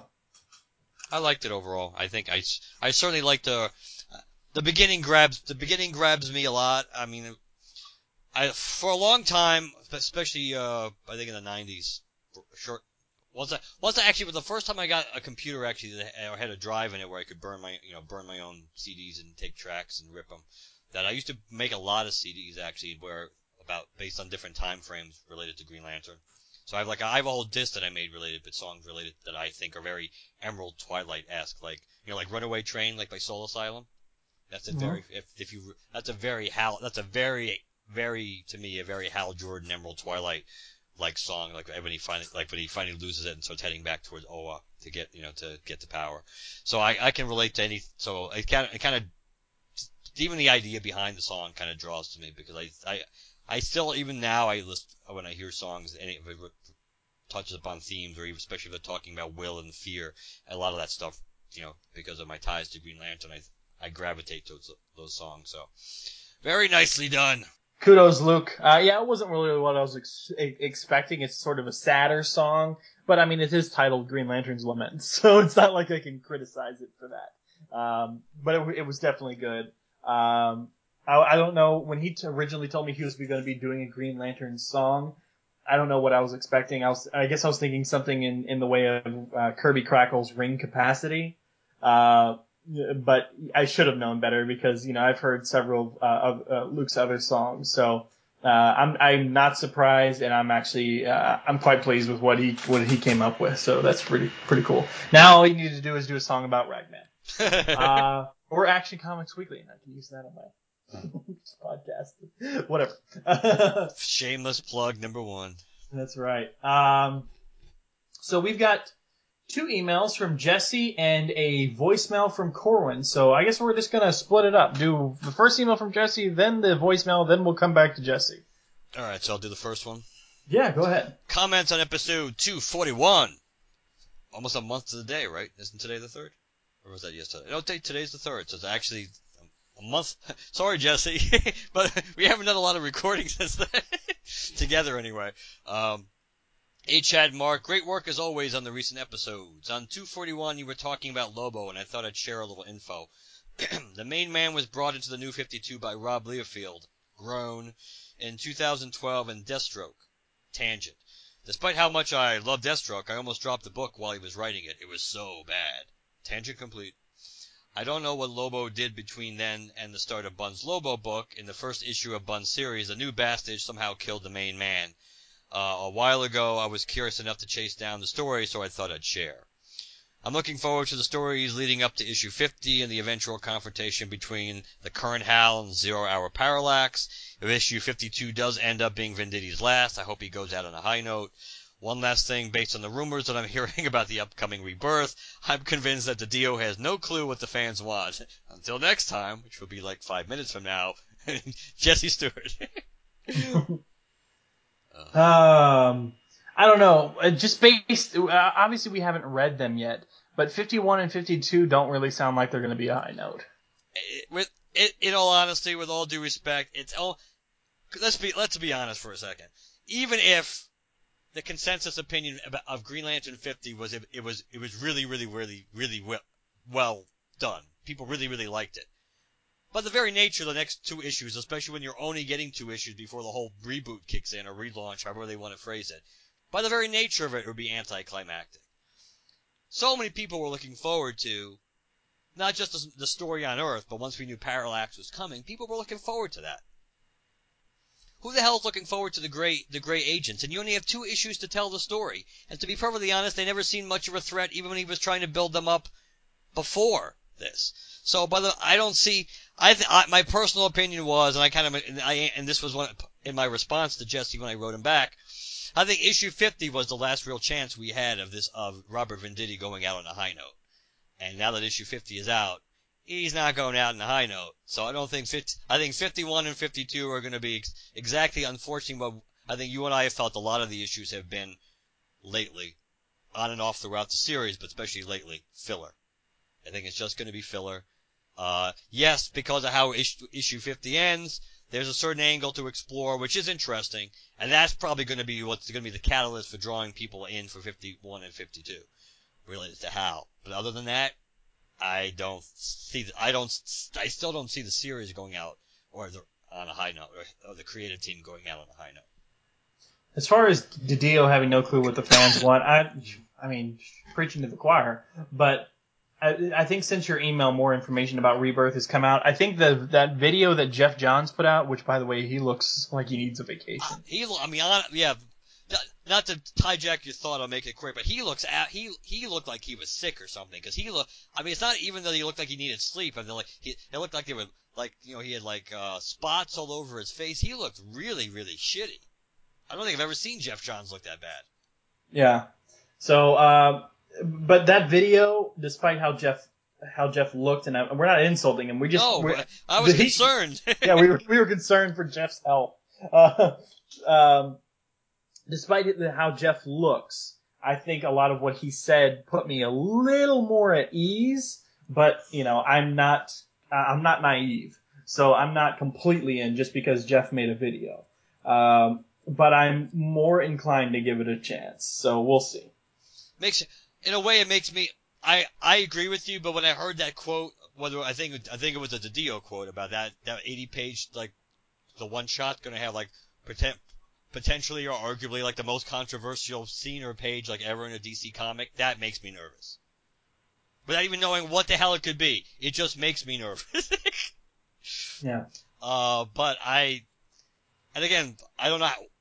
Obviously, once we find out who the narrator is of that story, that goes a long way. Since the na- I'm assuming the narrator is going to have a, going to be the catalyst in in changing the DCU. Talking about you know the you know this how great this world is, or uh, this world is so good, but there's something missing, whatever that means. Once we find out who the who the uh, narrator is, then we maybe find out how all the pieces and why they fall into place.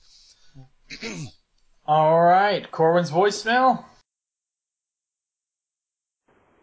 Hey, fellas, it's Corwin. I just finished your November episode, or November books episode, and the very next day the December book episode came out, so I was pretty stoked about that. Uh, a few pointers real quick. As for Batman, uh, you guys have to check out some of Snyder's run. The one where Batman finally disappeared was called Endgame, um, and him and the Joker kind of went at it for, quote, like one last final time. So Batman has been gone. Um, Bruce Wayne has resurfaced with no memory at all of anything. So yeah, check that book out. For Saint Walker, um, I always thought it was 200 was the max. I don't remember it going above that, but of course I could be wrong. Um, I'm beginning to wonder also if, uh, well, first thing, I do think that he is being completely brainwashed because we've seen him charge either, I don't remember if it was him or Kyle, but we've seen the blue charge other, colors before. Um, and I'm pretty certain if St. Walker really wanted to, he could have charged the Sinestro Corps. But um, he refused to, which is when Sinestro stepped in and forced him. So I do think falling in line with the, question, the questionable decisions that Sinestro makes, I really think that uh, that was one way of showing him not being completely altruistic or completely the good guy that he's been playing in his book. Um, and I have a question. Do you guys think that Arkillo may play a hand in undermining that and helping free St. Walker without Sinestro knowing since they've always been kind of buddy-buddy? Um, besides that, Chad, I do love the callback you did to Rebirth with the different lanterns and how their rings react to them. I knew exactly what it is that you were talking about with that, so definitely kudos. Anyway, um, still listening. Keep up the great work. Talk to you guys later. All right. Thanks, Corwin, for the voicemail. By the way, guys, if you want to leave us a voicemail, 708 Lantern is how you do that. And clearly, we will be playing those on the show. So, what do you think about that? As usual, Corwin leaves a very, very good and well thought out email. Uh, the one thing, a voicemail in this case, uh, excuse me. The one thing that when I when I was listening to it that struck me was regarding, of course, regarding the Saint Walker being brainwashed thing. Whether Saint Walker is brainwashed right now or not, we don't know because we haven't seen Saint Walker talk since uh, his one his like one panel appearance in like this what issue 19 or whatever of, of Sinestro. Just like we don't know if that thing on his wrist is just a symbol burned into him, or like it's, is, whether it's a Sinestro Corps member, or whether it's just some kind, of, or whether it's like a variation on the ring. We don't know what it is, why you know why that's on him. He may be he may be brainwashed now. We just don't know.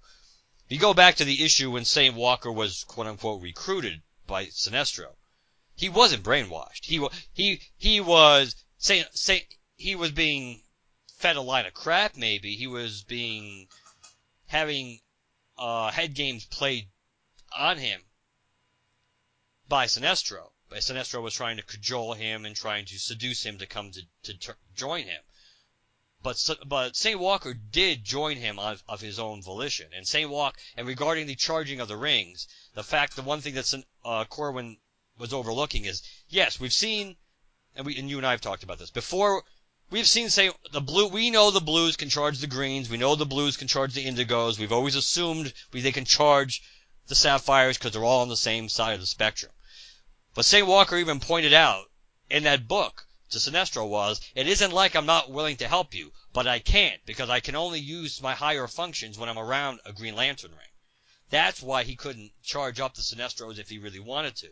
Because his ring, by default, or as far as he understood it, could only be super, could, his higher functions could only be unlocked when he was around the Green Lantern ring. There were no Green Lantern rings around anymore. So that was the point. That's what he, he even said that. You know, that's why he was going, it's not like I'm not willing to help you.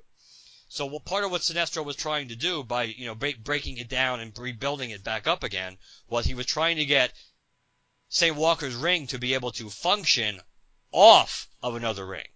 And that's that's the thing that happens in that issue too. It isn't just that St. Walker's St. Walker is able to charge up the Sinestro Corps to 200% because his ring is also able to now work off a different ring besides the Green Lantern ring. That's the part that it, that uh, when the Corwin I don't I he probably he probably didn't zero in on that point. He was just thinking of the brainwashing but that's that's the thing. It isn't just that St. Walker is re, is, is charging up the Sinestro is, is because the fact that St. Walker is capable of doing that because his ring is now functioning fully on seemingly fully unlocked in the power of another core when it never was able to do that before. So he may very well be brainwashed now, but the whole point of him joining up with Sinestro, or at least beginning to explore that possibility, St. Walker did do it voluntarily, though. Uh, we know it's sad sack St. Walker, so you're not dealing with him at his, you know, at the height of his, uh, maybe his, his uh, objectivity or his, uh, his analysis may have been impaired. But that. Uh, as for Arkillo breaking out St. Walker, I doubt it. Uh, if only because I'm jaded and I kind of think that um, nobody gives a shit about what happened in New Guardians. None of that's going to come and play into this title. Well, you know what could be, I think it's some it's possible. Let's put it this way: it might be possible if let's say let's say Saint Walker heals Arkillo's hand again, like in the next couple of issues. Let's say they let's say they have interaction. Saint Walker heals him once again, like when he when he healed his tongue. If they do that, they're kind of touching on old ground. Maybe Arkillo's going to see him uh, and see him, especially if here's th- another thing that points possibly to that is see the fact that Arkillo was clearly embracing some elements of being more noble or more or more of the hero. He likes being that. That's clear in the end of this arc that there's a part of Sinest, part of Arkillo that actually kind of likes being the champion, having people look to him as the, somebody to protect them. He likes that. So he could see that in St. Walker. He could he could feel kin, some kinship with St. Walker. He could feel bad for St. Walker where he is. And also, there's also the element of it's not even necessarily going against Sinestro. It's because Sora Sora's in charge of the Corps, and they're not exactly buddy buddy. He's he's like grudgingly accepted her because it's Sinestro's daughter, and he can't he doesn't want to go against Sinestro. But it's not like Arkillo doesn't. Once again, Arkillo might not just because of a power struggle rivalry, but just because he may, if he sees Sora doing things he doesn't agree with, then it, again, wrong, rightly or wrongly, he may feel again it's his duty to try to take more control of the Corps, and maybe that would be his way of doing it to either get Saint Walker to join him, or to if he sees Saint Walker maybe as a secret weapon for Sinestro and he doesn't like that direction. I don't know. It's, I don't. I think it's somewhat possible. I, I don't know if we'll see that payoff if it does happen in the next two issues or not. And if it pays off, I'm pretty sure it has nothing to do with New Guardians. Um, yeah, it might not, but uh, but but they, you never know. We could get thrown a bone. Somebody could refre- you know reference the fact that this is like the set, not the first time that Saint Walker has healed him, or something like that, or the uh, relationship. Uh, uh, thank you again, Corwin, for the voicemail. We appreciate that. Uh, speaking of Corwin, I actually appeared on his uh, Earth's Mightiest podcast, uh, so EMX, the X Men podcast that he does with uh, two of his guy, uh, two of his friends. Um, episode 39. That episode released just the other day as we re- record this. Uh, so that's episode 39 at uh, Earth's Mightiest Podcast.libsyn.com. We had a good time discussing the uh, X Men titles from the month of January. All right, Jesse's email. Jesse's email. Uh, Jesse says, I agree somewhat with your sentiment from our last email. I was disappointed we didn't get to see a direct confrontation between Sonar and Hal. However, I did like that Hal used his brain to figure out what Sonar was up to and how to save the ambassadors. As for Parallax, I'm a little confused what he's up to. What does he think is threatening Coast City? Or is it just his general, I failed once and I'm not going to let it happen again? I mean, he just helped save the whole of existence and brought back the multiverse. I guess Coast City was such a personal failure that he doesn't feel like he can ever uh, sign for it. Uh, I'm trying to think what it was supposed to be. Uh, mm, that's a good one. I'm not quite sure that he can ever. S I N E. I don't know. Um, well, I could go on for a few more paragraphs, but I'll stop here. Jesse. I think. Well, as we'll talk about more when we do uh, Green Lantern 50, the, what Jesse raises is a perfectly legitimate, honest, logical question. It's like, if you, when you look at the character of who Parallax was at that time, on some basic level, yeah, Coast, Coast, his, a Coast City was destroyed. His original Coast City was destroyed. But what he just, I mean, in a way, what he just accomplished was even greater than what he was trying to do in Zero Hour.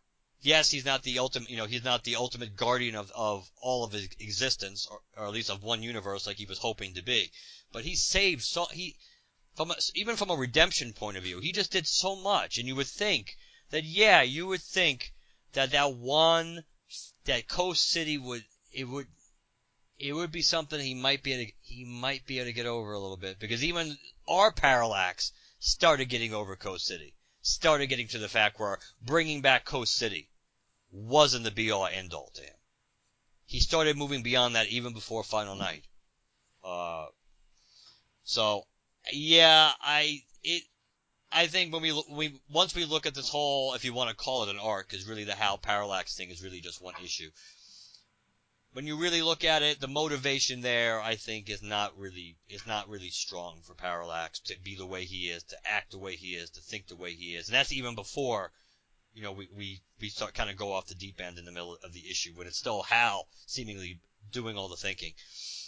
I don't know. I it's I don't know. I got to be honest. At this point, I'm so, I'm so I'm kind of so jaded by what just just with issue 50 that just came out that I kind of think it's a lot of this just has to do with uh, with the way either the way Robert knows the character or he doesn't know the character or how he views the character instead of running the character as he was. Even though this that's not entirely out of the blue, clearly. I mean, in a way, it's going back to the very roots of Parallax. But even, but even by the time we got to Zero Hour, technically Parallax had kind of like progressed a little bit because he had moved beyond bringing back Coast City. He had moved beyond Coast City's resurrection being his only goal. He realized he was thinking too small, thanks to Guy Gardner and in their fight during Emerald Fallout. But he realized that he was thinking too small. That there's so many th- other things that have gone wrong in the universe, and I have the power to fix them. So you would kind of think having to having to do or being in the position to do what he did in Convergence. And even in Convergence, he was talking about that he was in need of redemption and how he didn't want to go back to his universe that he kind of you know, basically maybe he was leaving his past behind on, on every level and trying to do something different, to do something maybe bigger picture or or forget almost just like leaving his past behind and trying to set, you know, uh, new horizons and not necessarily, oh, I'm going to go to this universe and bring back Coast City. I'm going to go back to this universe and protect Coast City. I don't know. I, I don't think, I think at the end of the day, we're going to look, look at at least this part of the Parallax Resurrection and say, it really hasn't been handled well or consistently. But I haven't read 50 yet, and I'm sort of waiting for rebirth to happen, and or not rebirth, but I'm sort of waiting for all this parallax stuff to end before I do a hindsight 2020 sort of look at parallax. So I can't really answer your email, Jesse. Not not yet yet, but rest assured, I'll get my personal thoughts out on parallax later on. and and to and again, trying to be fair, yes, there's still a chance Parallax could play into Rebirth. I don't think it's going to happen now. I think a lot of us were hoping that maybe it was going to happen. Maybe have some kind, and it's possible. But I don't. I think when you read Green Lantern 50, I think you come away thinking it's probably not very likely. Maybe, maybe there's some. Maybe there'll be something at the end of Telos that maybe will make us think maybe it is possible. But I'm trying not to have high hopes at this point. I so we'll see. I'll just I'll keep my fingers crossed, but I don't I don't think any I don't know. I think if you read Green Lantern 50, I don't necessarily think you're going to come away. People in general are going to come away thinking that it's very likely that Parallax is going to be a catalyst for anything good happening in Rebirth. So. All right. Well, thanks for the feedback, Jesse and Corwin. We really appreciate it. Mark, you want to go ahead and close this out? Let us know, let people know how they can reach out to us, like Jesse and Corwin did. Sure. Uh, you can email us lanterncast at gmail.com. You can visit our website lanterncast.com. We have our Dark Star reviews. We have blogs and commentaries. We have way overdue at this point, but we need uh, Ring Cyclopedia episodes plus all our uh, weekly or monthly episodes are posted there. as well, excuse me. Uh, you can follow us on Twitter, Instagram, and Facebook. Hashtag Geocast to locate us on any of those. We're on iTunes and Stitcher, so please, whichever platform you listen to us on, or both, please leave us positive reviews. And last but not least, if you'd like to leave us a voicemail, 708 Lantern is that number. 708 Lantern. Call us and let us know what you think. All right, guys, before we go, one more thing you can reach us out on is DC has now released the DC All Access app. Uh, and I, I think it's tied into your personal Facebook page when you're logging in and stuff. So I don't know, uh, Mark, if you can access it or whatever. But I logged on for I, I basically when it first came out, the DC All Access app. I downloaded it to my phone and created an account. And instead of calling myself Chad Bokelman, I just because really all I care about with DC right now is Green Lantern. Anyways, I just called it the Lantern Cast. So if you want to find the Lantern Cast on uh, the DC All Access app, you can do that there. Now, whether the DC All Access app remains, whether it continues working, whether it becomes a useful tool, no idea whatsoever. But we're there if you want to try and find us uh, find us there, and, and, if you're utilizing the DC All Access app. So there's that. Um, next episode, guys, I guess is uh, what quarterly, quarterly. Yeah, I think we're gonna. I think we're gonna do. We're gonna do quarterly, quarterly, and we still have a bunch, a few ideas to uh, that we're working on as we build up towards the big 250-ish episode. Which we already know what we're doing, guys. yes, we do. At least, heaven forbid, we actually do have a real plan for what we want to do for episode 250. So we're building towards that. Uh, and obviously we have other episodes we have to start working on as as we start creeping through March. So yeah, should be should be some good stuff coming out. and it's certainly worth listening to. I think people will be happy overall with the output. Between uh, between us here and us on other on, on other platforms and other podcasts, we're going to be all over the place. All right, guys. Uh, reach out to us in whichever way suits you best, and we'll talk to you next time. Good night, everybody. Good night.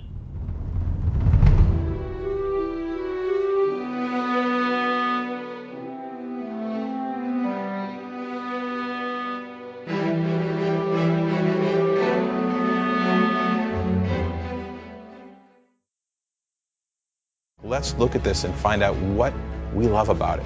What did we love about it? What do we love about it? And really take all of that and build a better book, build a better universe. The whole point of Rebirth for all of us is to get back to the essence of the characters. I'll end this with saying the DC Universe Rebirth special, the very first couple lines in it sum up um, what this is to me.